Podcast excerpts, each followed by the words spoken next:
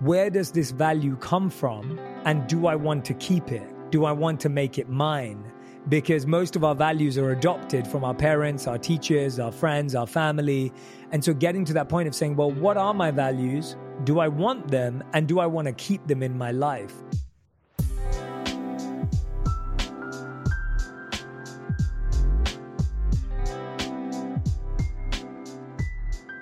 Welcome to episode 52 of the Madhappy Podcast. I'm Peiman. And I'm Mason. And today we are joined by Jay Shetty, uh, who you've probably seen on social media, Instagram or TikTok. He's been able to build up a massive following uh, through his inspiring, really motivational, and personal talks that he does. I mean, pretty much everything that he says is, is such a viral monologue that's so inspiring. And I think he has such a unique perspective and journey from not really having mental health be a part of his life at all to stumbling into a conversation where he heard a monk speak that led him to following him for three years and literally becoming a monk and living 18 hours of the day in silence and then kind of realizing that that wasn't his long-term passion and then figuring out how to apply all of those kind of lessons um, and the power of mindfulness and how to take those and apply them into our modern lives. And and it seems kind of super like opposite and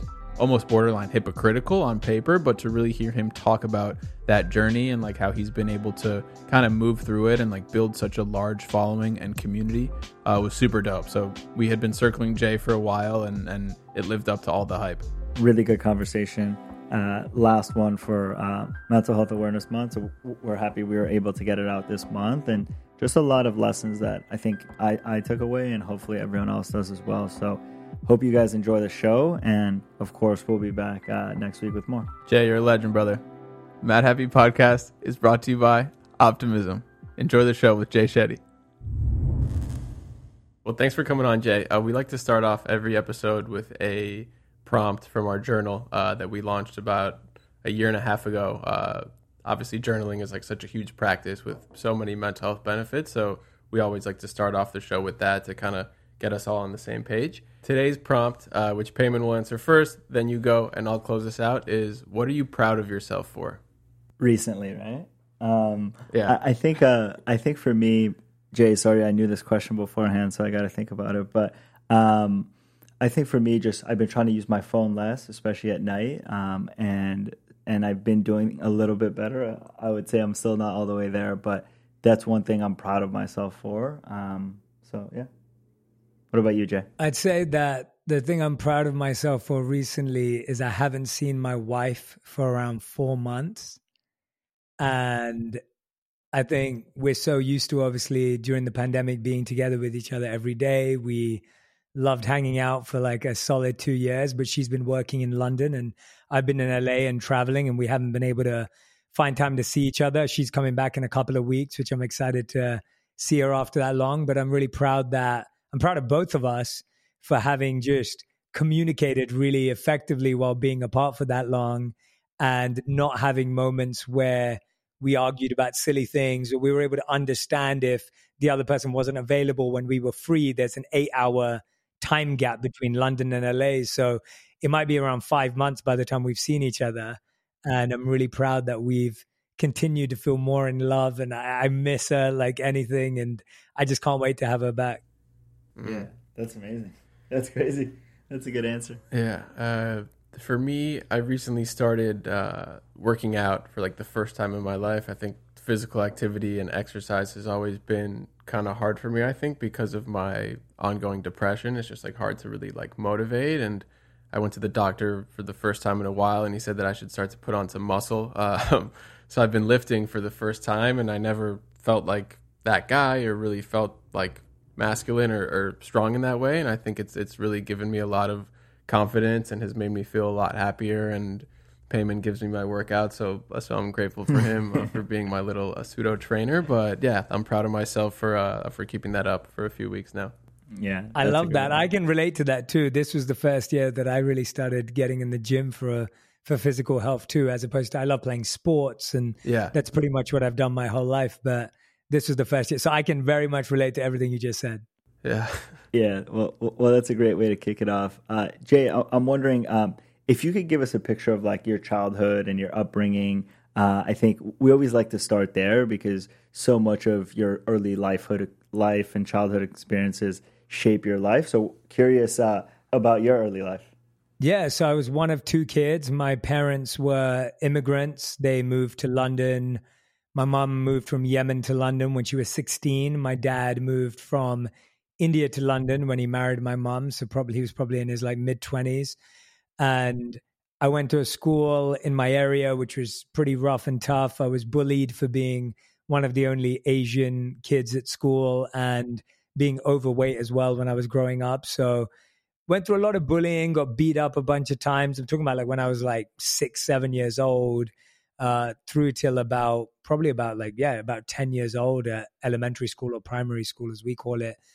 But what I remember from that time is my mom just giving me all the love in the world, working super hard, cooking breakfast, lunch, and dinner, dropping us to school, picking us up, helping me with my homework. Just I've I've always felt this flood of love from my mom. And I think that my capacity to love today comes from the fact that I received so much love from her and and still do till this day. And my dad was more aloof and disconnected from my life. And at the time it was hard. You know, it was hard when I'd be, you know, at a swimming class and I'd look up to see if my dad was in the stands and he'd be like reading his newspaper or, you know, completely uninterested or, you know, when I was playing rugby for my school and I'd look to the sidelines, but my, my dad wouldn't show up to the games. And when I was growing up, I think that affected me at the time. And I would think, well, look, everyone else's dad's there, everyone else's parents are there. And actually, as I grew up, I now feel a sense of gratitude for it because it allowed me to do what I wanted to do for myself. And so now when I look in hindsight, it's a different experience. But during that time, I think I went through a lot of common things that people go through, whether it's bullying, disconnection. Uh, but the thing I remember most from my childhood is my mom's love for sure. Yeah. And I'm curious because I actually immigrated to the US when I was six um, from Italy. My parents are from Iran. They immigrated to Italy and then to here. And I always talk about just like that feeling of feeling different. And uh, even though you weren't an immigrant, I'm sure you felt that and like probably internalized that through the bullying. Like, what is that how you were thinking about it growing up? Like, damn, like, why am I different? Like, why is my skin like this? Why is everyone like, you know, the same? Like, how are you thinking about that? I think at that time, I don't even know if I had the capacity to ask those questions because I was so young. And so now when I think about it, I almost feel like at that time I just thought, what is i didn't even ask why is my skin or why is that? It was just like why is this happening right? Like in general or like or like why am i going through this? And i remember one incident where one of my best friends in school we were in grade 4 so i would have been like what like 7 years old or something like that. And i remember that one girl at school told him that I was talking bad about him, which I definitely was not doing. That that's not the kind of person I am.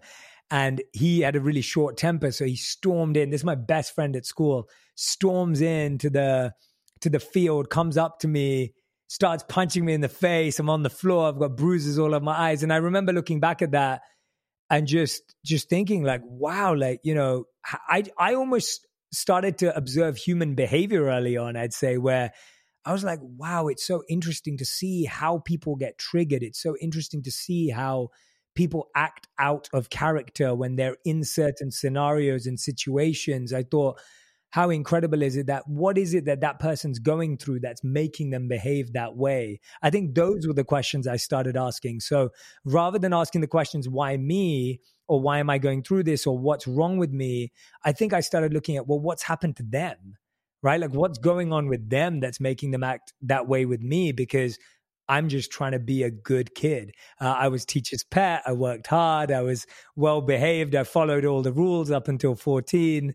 And so for me at that time in my life, it was more like, well, what happened to them? Like, what did they not have? What structure did they not have? What support did they not have that's making them act in that way? I can relate to you with your uh, dynamic with your parents. I also kind of moved around a lot as a kid. My my biological father had left me and my mother before I was one years old, and then she remarried this man who, technically my stepdad, but raised me as my dad. And even growing up, I was so close with my mom, and she really modeled what it was to show love and and care about people and like how to go about your life. And my dad, who I found out later that he was gay at the time, but like was experiencing a lot of rage and like things that were very confusing to me while he was dealing with his own stuff. And he wasn't that kind of model for me. Was a bit more absent, like how you were explaining. And I feel like the way that that's manifested for me in my life has really been to be much more kind of empathetic and sensitive. And like I said at the beginning during the prompt, right? I, I growing up, I never really felt like a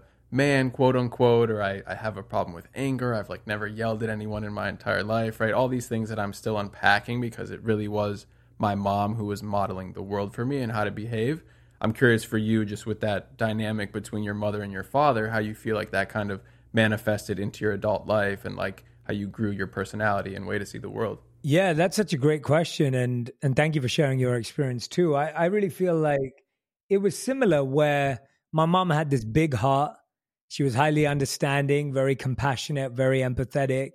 And I think I adopted a lot of those traits as well. And because I saw her working hard, like, you know, she was working a job. She was the main breadwinner. She's taking care of mm. me and mm. my younger sister. Like, she's supporting us. I gained so much empathy and compassion for women, mothers, people who are just trying to make everything possible. And I also saw that my mom was quite non judgmental and non-critical and so i think i adopted some of those traits as well where i looked at the world for what it was and i didn't try and judge or place my opinion onto other people but observed why they behaved they were. I think my mom was highly forgiving. And i think so i developed a great deal of forgiveness and tolerance by again like you said mirroring her behavior.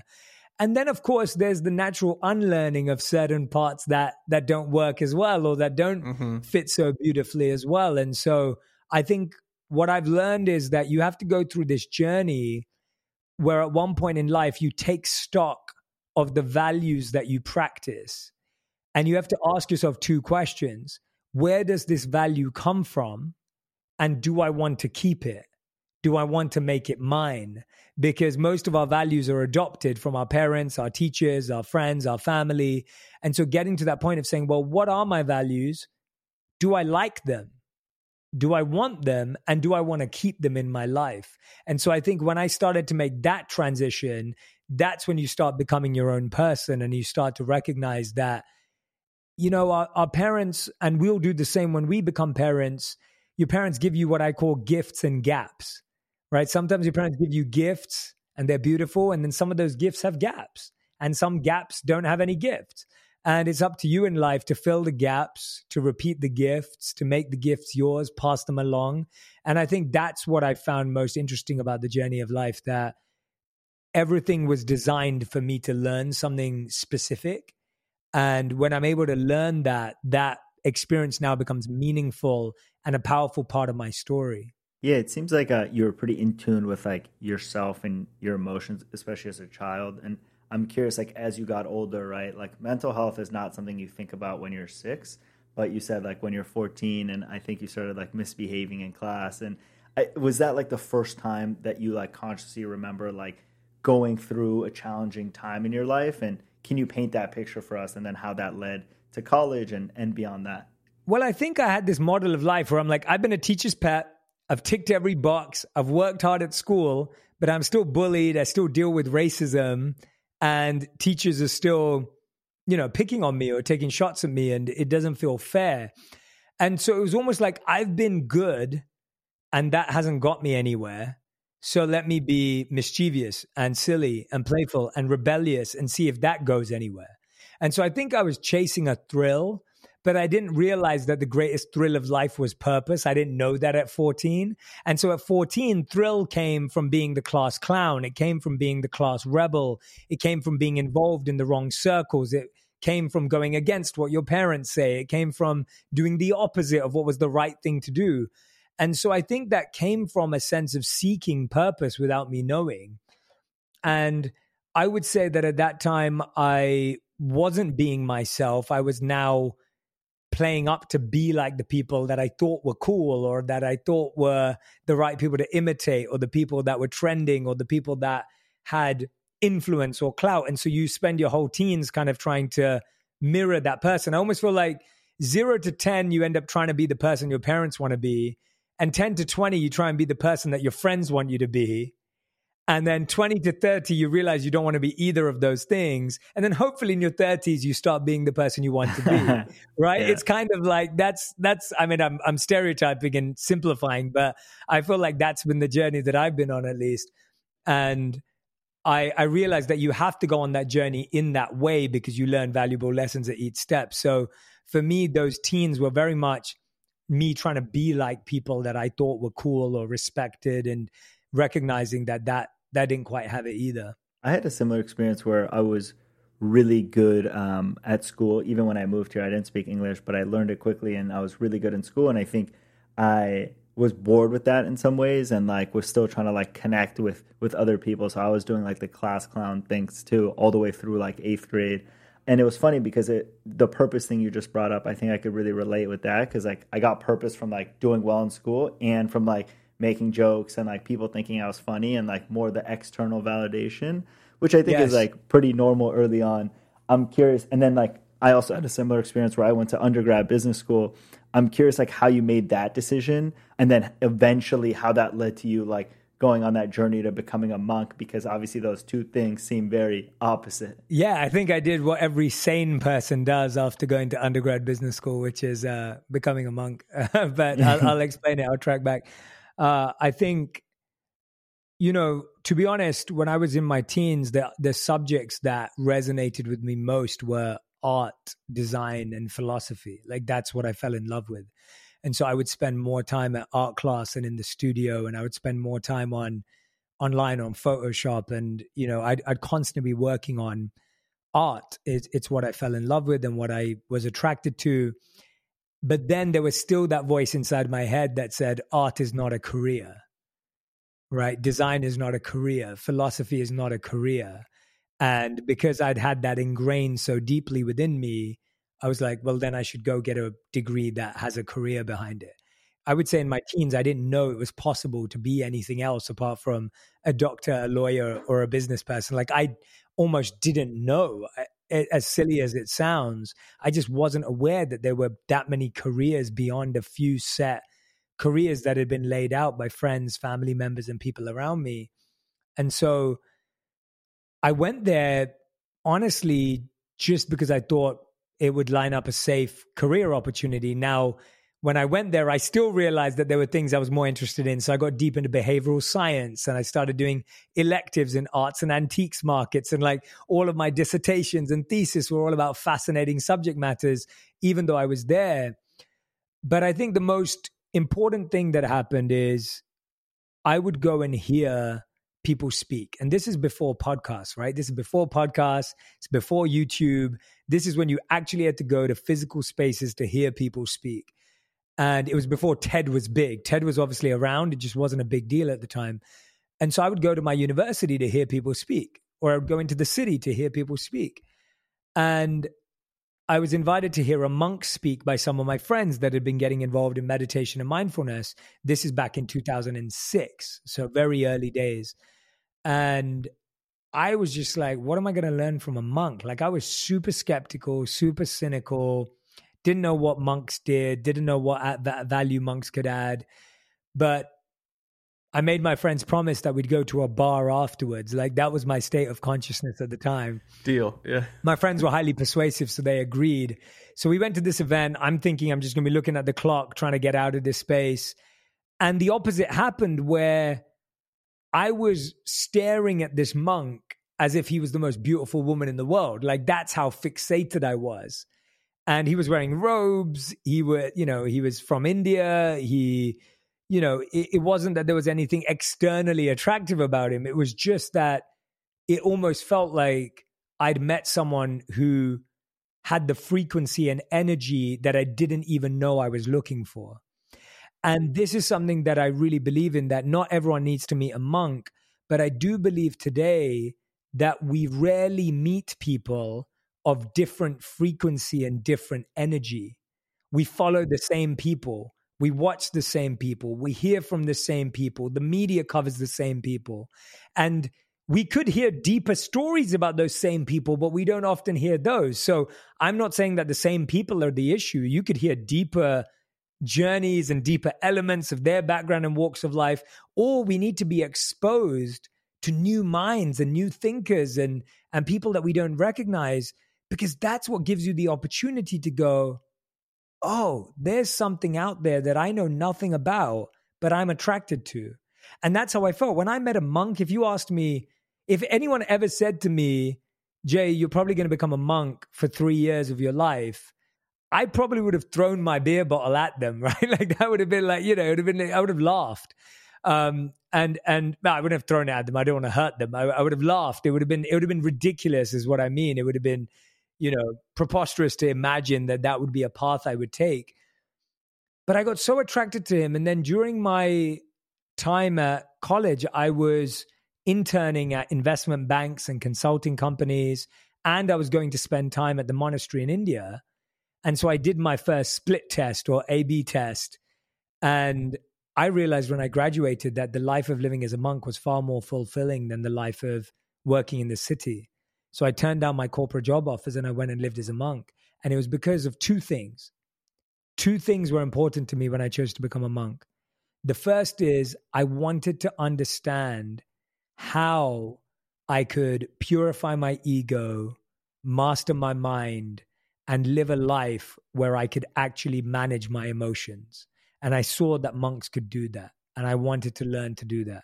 I felt that that would be one of the most valuable skills for myself and my experience of life. And the second thing, and the reason I did it, is because monks were serving. They were helping others, they were contributing to society. And I thought to myself, that seems like a worthy cause. That's what I want to do with my life. So those were the two reasons that that took me in that direction. Yeah, I think that the note of being of service is something that I think about a lot being in sobriety and recovery. Obviously, that's a huge part of the program. And I think where I've found myself feeling the most fulfilled and the most connected and, and really the most myself. And I think a lot of what we try and do at Mad Happy too is obviously giving back and educating people and sharing our own experiences to inspire other people to speak up. And I, I, I think being of service is truly how the life that I want to lead uh, when I really think about what makes me happy. And, and I was wondering if you could just explain kind of what that monk was saying that day a little bit, and then almost what life as a monk kind of looks like. I think when I think of a monk, you know, I think of just kind of like a Buddha on a hill, like just like not talking all day, and like that might be what a lot of people think of it as well. Um, and what what was it actually like, and and what were those first things that you were hearing from him that were really uh, kind of opening your mind? Yeah, he was saying that the greatest thing that a human can do is to use their gifts in the service of others. That you use this life, this body, this mind, this heart that you have in order to improve the lives of others. And you can only do that when you learn to purify yourself of ego, of arrogance, of pride, of elements in your life that block you, of envy, of illusion, of these things that block you from serving people with a full heart. And that really deeply resonated with me because I could see people who are well intentioned, but then their ego got the better of them. Or I could see people who wanted to do good in the world, but then they couldn't take care of themselves at the same time. And so those were some of the things that resonated with me. And obviously, I had to spend more time with him. And there are different monk paths. So, what you just said about a particular monk path, there are those paths. I chose this particular path because it was about self and service. There are a lot of paths where it is just about being silent. So, our mornings would be silent and our days would be service. But a lot of paths will be fully silence or fully service. And I chose this path because I felt that both were important tracks in our life. And so we'd wake up at 4 a.m. every day, and morning meditations collectively would be 4:30 to 5. Then 5 to 7 would be individual meditation. Then 7 till about 8, 8.30 would be a class on the spiritual literatures. And then 8.30 would be breakfast. And then from like 9.30 onward, it would be a mix of daily chores, uh, going out and building sustainable villages, going and helping villagers with their daily tasks. Uh, it could be going out and feeding the homeless or, or children at school. So the day would be spent being with society and being present with people who needed that support.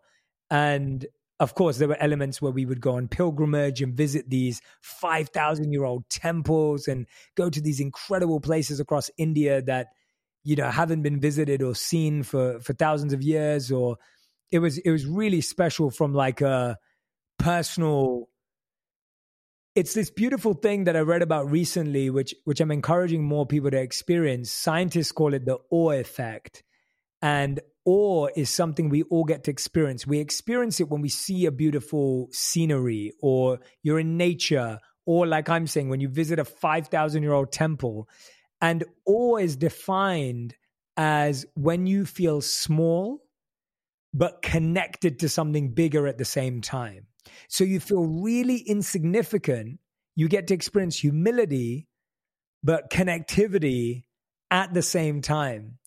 And I got to experience a lot of that as a monk where you felt so tiny, but you felt so big and powerful and capable. And I think that that juxtaposition of ideology is is what we're all searching for. We we don't want to be big on our own, alone on a mountaintop. No one wants that. No one who has achieved success is happy being lonely at the top. And at the same time, no one wants to be depressed and alone and left with nothing and feel like they have nothing to offer the world.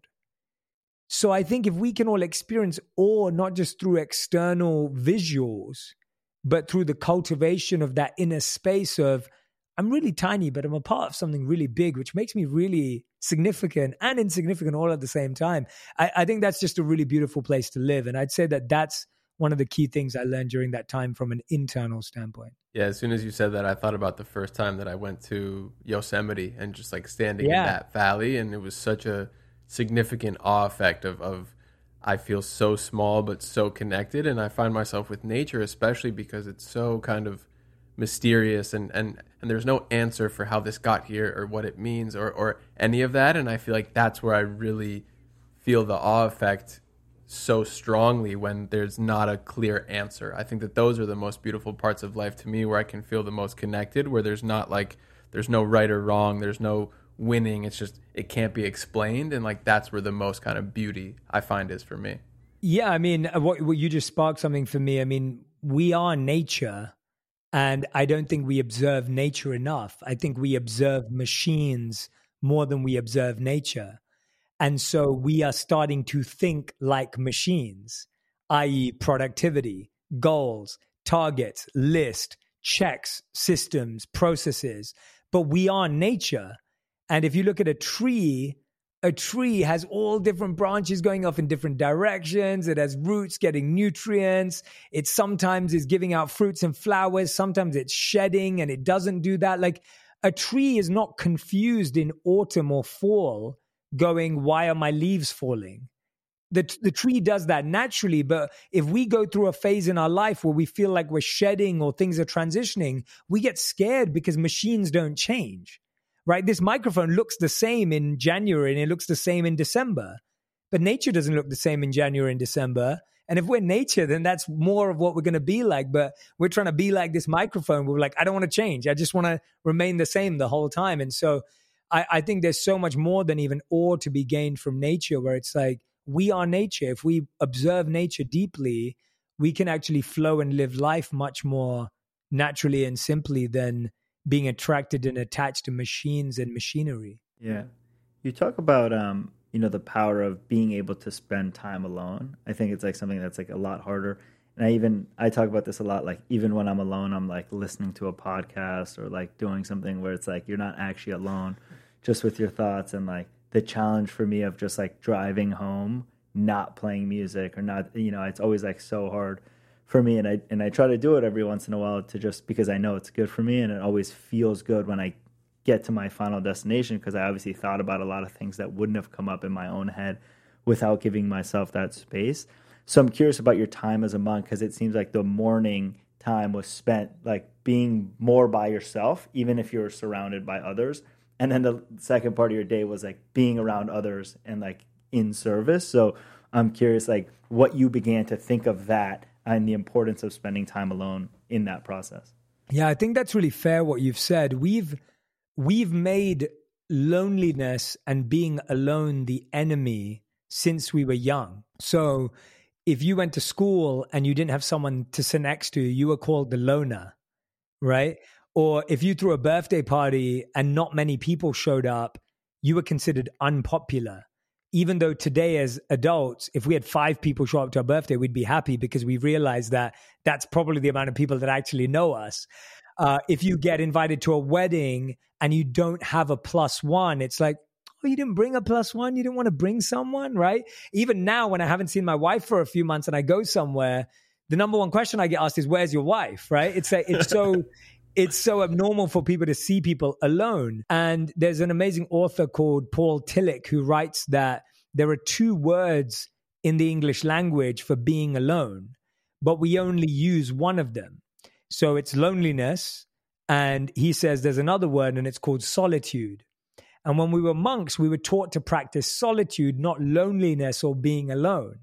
And so Paul Tillich writes that loneliness is when you feel weak on your own, and solitude is when you feel strength when you're by yourself. And so let's talk about talk about that a bit. What I find is really fascinating about solitude is that it's a time in your life where you get to make sense of your own thoughts, your own feelings, and your own emotions. Most of the time, we're using other people as sounding boards for our thoughts, our emotions, and our feelings. Now, that is healthy in therapy. That is healthy in coaching. That is healthy in conversations like this. But we also need time and space to do that with ourselves, to mm. refresh, to recalibrate, to, to resynchronize with ourselves. That's what solitude allows you space to do. Solitude also allows you to hear your inner voice. If you're only always listening to music or TV or shows, that voice becomes your voice or that noise becomes your voice. And you lose the ability to check in with yourself and go, how does that feel for me? So often when I'm in solitude and, and when we were monks, it was the idea of could I sit with a thought and genuinely discover how I feel about it at the core, regardless of how everyone else feels about it. And you can only do that in stillness and silence. You can't do that when you're constantly surrounded by lots of people. And so we've never been trained to do that. We've been made to believe that you'll be happier, you'll be more social when you're around people, mm. which is true. But what I find is that if I want to make my mind up about something, I find it you're much more likely to hear your inner voice and know where to be guided by learning that practice. And I would say I started to, I'd say everyone has that loud voice in their head when they're young, and we've drowned it out or pushed it aside so much that it's got quieter and quieter and quieter. So when someone says, Jay, I don't hear that voice, I don't hear myself, it's because it was so loud when we were young, when it was like, don't do that, do that, try this don't hang out with that person. Do this. You don't need to do that. We just went, no, no, no, no, no. I'm going to do this because I think it's the right thing, or I think it's cool, or I think it's the thing I'm meant to do. And so for me, solitude is about building that habit of asking yourself, how do I feel about this? What's important to me? What's meaningful to me? What do I truly want to pursue without the noise, without anyone else's voice or opinion? Yeah, for me and and P, I'm curious how you feel about this. Like, I feel like as I've gotten older and we've grown this business and and I've gotten into a relationship and I have five brothers and sisters. Like, anytime I'm expressing myself or making a decision or thinking, it, it's almost impossible for me not to consider these other people, right? Or like, well, how's this going to make my girlfriend feel? Then what are my business partners going to think of me? Then like, what about my sibling? And just like all that. And and I find it really difficult as I get older and there's more kind of stakes and pressure of life to be able to really be selfish in that way and like make a decision just for myself and not really worry about anybody else because it could potentially have such a direct impact on so many others, you know? Well, I want to respond to that because I think that's a healthy trait that you have. And I, I wouldn't discourage that. So, to give a nuance to what I said, I think it's less about even making the decision, but it's about being aware of what it is that you want and need and then being able to process the discussion on the outer layers of who else is involved rather than what we do is we usually ignore or are completely unaware of what we need and then we we just avoid it right? So i, I agree with you. I think what you're sharing i actually find beautiful and wonderful. I think it makes someone a wonderful human when they're aware of other people's needs and other people's concerns and and interests. But i think you can't be fully yourself in that if we're not aware of the first thing is what I meant. So yeah. thank you for sharing that because that helps me contextualize a little more. But Peiman, no, sorry, sure. I wanted to hear from you as well.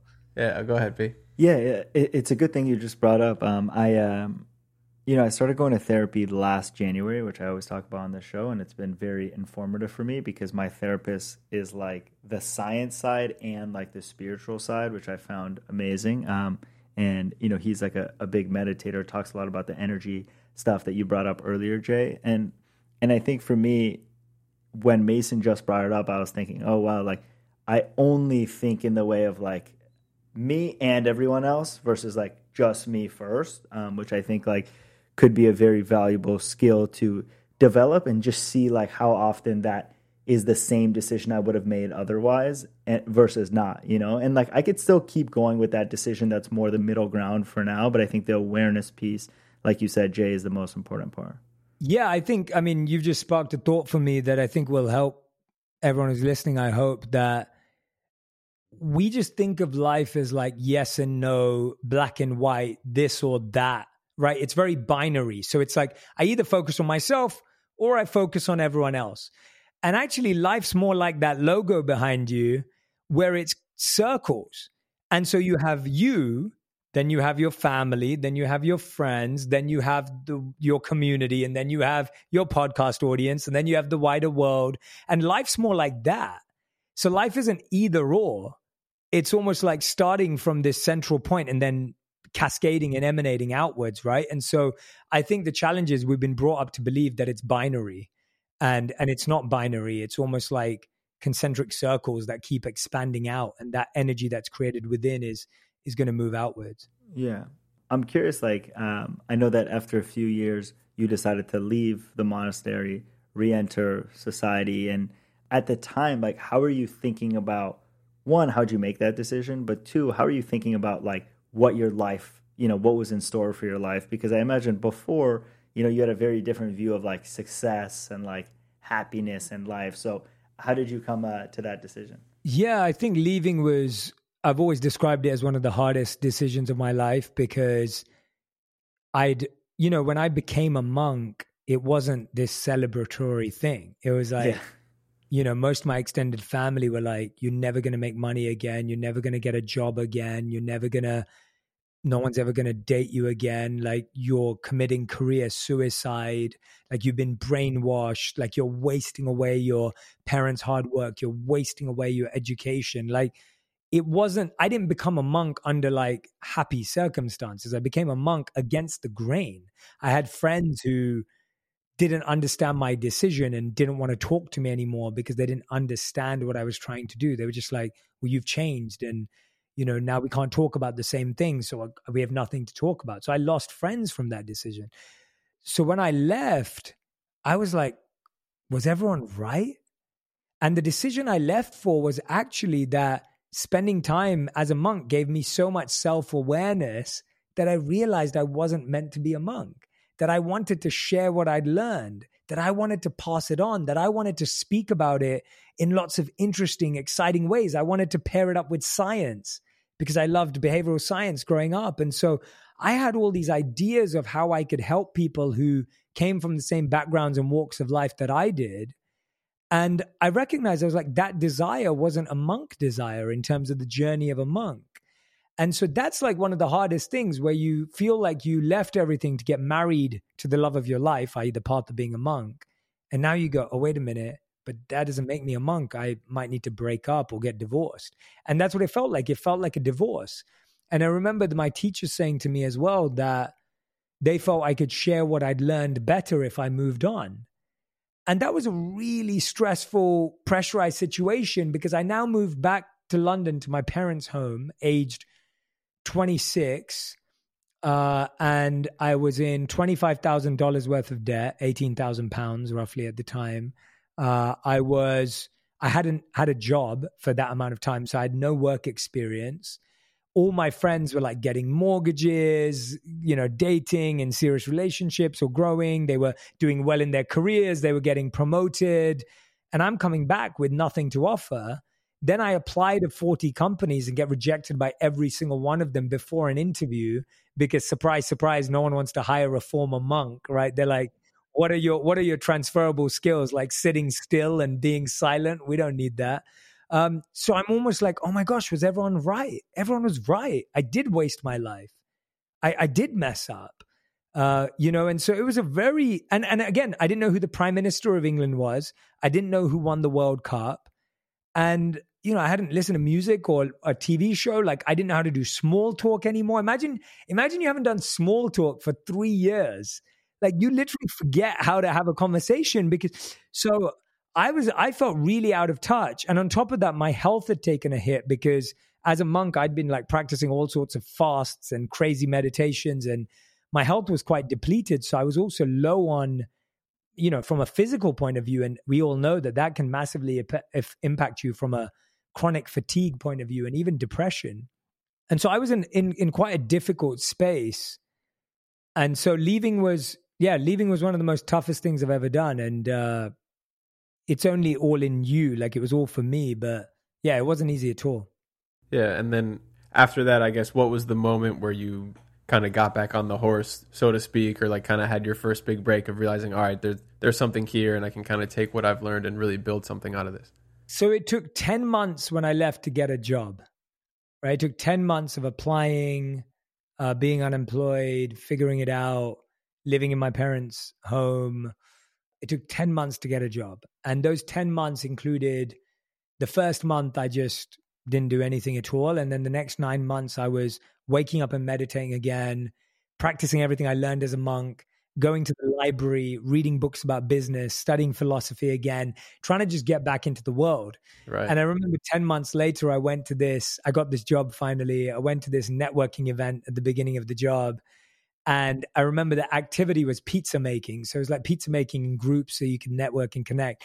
And I was like, what am I doing here? Like it was the biggest culture shock. I was like, what am I doing? Like I didn't know what to wear. I was like, is this too ca-? there was like, you know, it was like business casual. And I almost I was like, oh my gosh, like what do I wear? Like what's in today, what's not? Right. And so and that was the moment when I started that job, I realized something really important. I realized that I wasn't five years behind everyone. I realized that I'd learned lessons that put me ahead. And when I say ahead, I don't mean ahead of others. I meant ahead in my own understanding. And so even though I was 26 and everyone who started that job was 21, I was like, no, the lessons I learned as a monk are going to be my my armor. They're going to be my strength. So now let me recognize how to apply this. So I, I've always realized that my life became good. That moment changed when I started applying everything I'd learned rather than trying to push it away. And I think you talk about this idea of like conscious capitalism, which I, I think in, in in many ways like very much is aligned with what we're doing because like we always say like we're we're a business and we hope through having a successful one we can make a big impact in the world. We could spread awareness raise money for mental health all of those sorts of amazing things. I'm curious how you came to that realization. Was that sort of like the bridging of like your earlier interests? Um, how, how did you come to that? Yeah, that's a really great question. I'm glad we're talking about it because I think spirituality and money are often uncomfortable conversations for people to have. And I would say it was an uncomfortable situation for me because when I started what I was doing, I honestly started with the intention of, I just want to help people. I just want to serve. I'm just going to create stuff that's going to improve people's lives. And as I started to do that, I realized that if I wasn't able to create a business or a venture, I couldn't create structures to scale, amplify, grow both the message or a team of people that also get to live their purpose. So today, when I've been able to connect and synchronize those two worlds of spirituality and business or conscious capitalism, as you said, you start recognizing that oh, actually, I can do more good with money and use money for more good. that includes living a life for myself that allows me to live in abundance, creating jobs and opportunities for other team members who now get to live in a purpose led organization. Like everyone who works with me on my team loves what we do. They believe in mental health. They believe in conscious business. They want to create opportunities and products and businesses and content to help people. So now you've got all those people who are helping, right? And then on top of that, everyone else who gets to be impacted. So for me, I recognize that if I lived in a world where I didn't connect spirituality and business or impact in business, then what would end up happening is I would have enough for me, but then I wouldn't be able to scale, grow, or make a difference in the world to the extent that I wanted to. And so I had to rewire my relationship with money because I grew up in a family where we always had just enough. So I grew up plenty of days in my life, months, years, having zero dollars, uh, zero pounds in my bank account, like consistently. And I always had just enough. And when I started to realize that just enough is fine for you, but what about all the people you want to serve and create opportunities for? Uh, it's been fun figuring it out, and I'm still figuring it out. And I think you have to be you know, careful with it. But I, you know, last year, this was one of my favorite things. Last year, my wife and I read a statistic that, you know, one person was, I think, dying from COVID every five minutes in India. It was, it was pretty bad. Uh, and we decided to organize a fundraiser within 24 to 48 hours with all of our friends and community and, you know, amazing people that we had that, that supported it. And, you know, we had like everyone like, uh, you know, Shawn Mendes got involved and Ellen got involved and and the Smith family got involved. And and then we led this online fundraiser and our audience delivered. And we've raised like across 24 hours literally 24 to 48 hours we raised 5 million dollars and that event cost like 50 to 60k to put on online production all that kind of stuff. And i was just thinking like we would never have been able to do that. And i just felt so grateful. I mean that was nothing. I mean you know india had far more challenges than 5 million dollars could solve. But i just felt grateful that that made me feel like this is what we were able to do because of everything else that existed. Yeah, I think this like notion of like money can actually do good. I think people are just like not as open to it right now and and, and that's fair. I think everyone has their own relationship with it, but I think some of the companies who have made the biggest differences like a Patagonia for example, like they've done very well as a business to be able to give back more and more every year um, to you know make the planet a better place to live for everyone. And so I think it definitely is possible, and it seems like you're doing a great job of it. So congrats. Well, no, I, I think I'm trying, I'm learning, I'm I'm growing, I'm trying to figure it out, and uh, it's definitely my intention. Like it's, it's intention and action is there. Like it's what we believe in, it's what we want to do. We've worked very closely with um, Pencils of Promise. Uh, which build schools across the world, right, to provide education. I've worked with them consistently over the last few years, and We've provided education for thousands of children across the world. Like stuff like that gets me so excited. I'm like, yes, like because of our platform, because of our, this is what we get to do, right? So it's almost like you have to do all these things that you have to do to get to do what you want to do. And I think we live in a world where we only want, do, want to do what we want to do. And it often isn't that easy. Often you, like, you know, I interviewed uh, Matt Damon recently on the podcast, on, on my podcast on purpose. And he's been directing all of his profile and and energy and passion to providing clean water and access to water and sanitized water to people across the world. Like that's what he's directing his brand, his fame, his popularity to. And I think it's incredible, right, to see that. So there's a lot of people that I admire in this space. One more question I had going back to the ego thing. I know you said that was one of kind of the first principles that really drew you uh, to the monk during that conversation.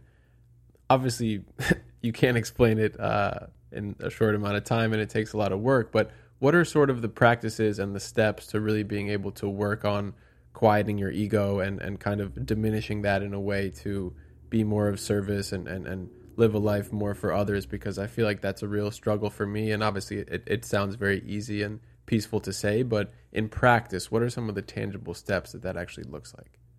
Well, I think what I might say might or at least the step one might sound kind of counterintuitive, but ego is fed. The ego is fueled by validation and the chasing of validation and clout and external people, things making us feel good about ourselves. Right. And so, really, the first step to taming the ego is self validation, is learning to validate the things you love about yourself, appreciate about yourself, acknowledging your own weaknesses, acknowledging things that you're working on. The antidote to ego is honesty because the ego lives in a lie and an amplified version of self. Whereas true living is in living an honest life of these are my weaknesses, these are my strengths, these are my flaws, these are my skills. And I think we're scared. We actually think ego means I don't even think I have skills. I don't even think I have anything to offer. And that's actually not true. The truth is saying, I do have these skills and I also have these challenges. I do have these strengths and I also have these weaknesses. That's how you start breaking down the ego because what's really tricky about the ego is it can make you feel like the best of the best it can make you feel like I'm the best in the world. And it can do the opposite. It can make you feel like you're the worst in the world. It's just inverted ego. And so, and neither of those are true. You are not the best in the world, right? Me included, all of us. And you're yeah. not the worst in the world either, because no one's the best or the worst. We're all just humans with complex emotions. And so, acknowledging and embracing your complexity and the juxtaposition of things that you end up becoming is the first step in order to purify your ego because you're honestly em- embracing and accepting yourself.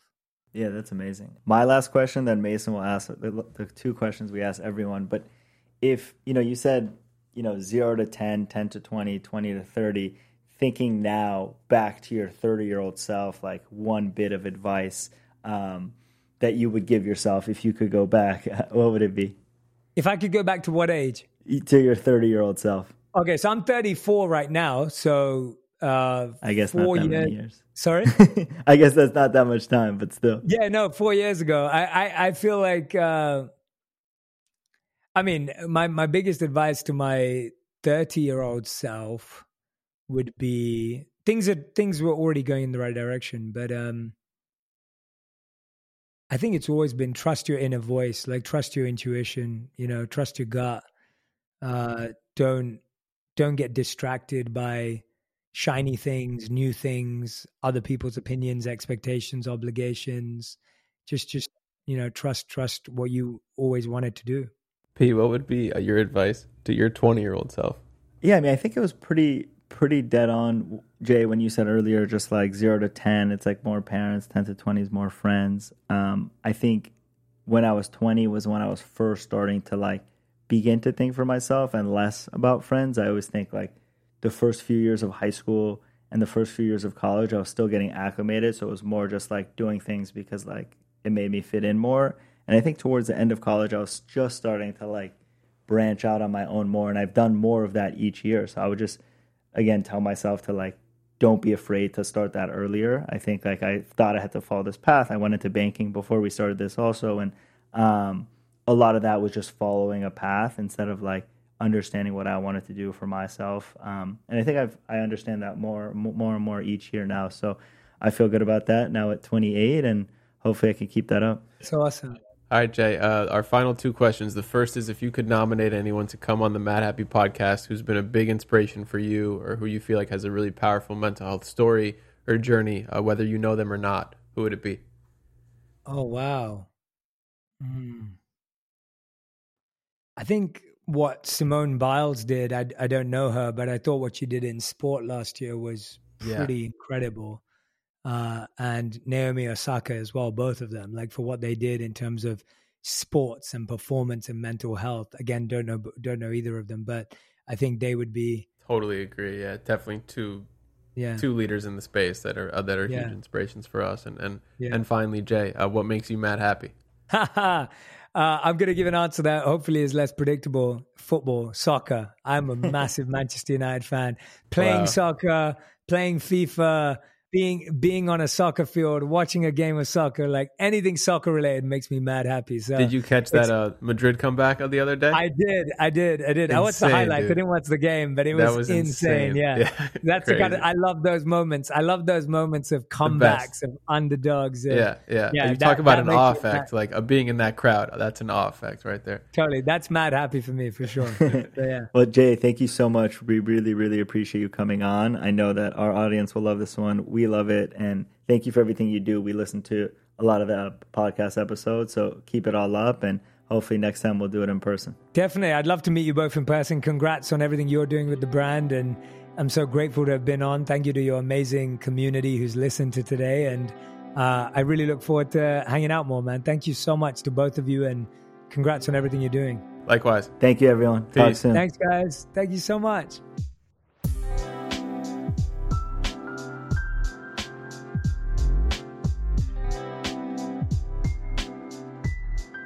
Thank you, everyone, so much for listening. It really, really means a lot to us as we're approaching uh, our one year of the show. Um, you know, every listen, every share, every five star review really, really does mean a lot.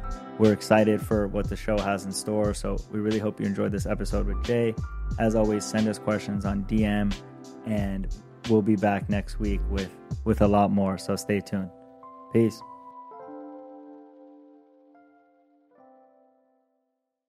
The Madhappy Podcast is brought to you by Optimism.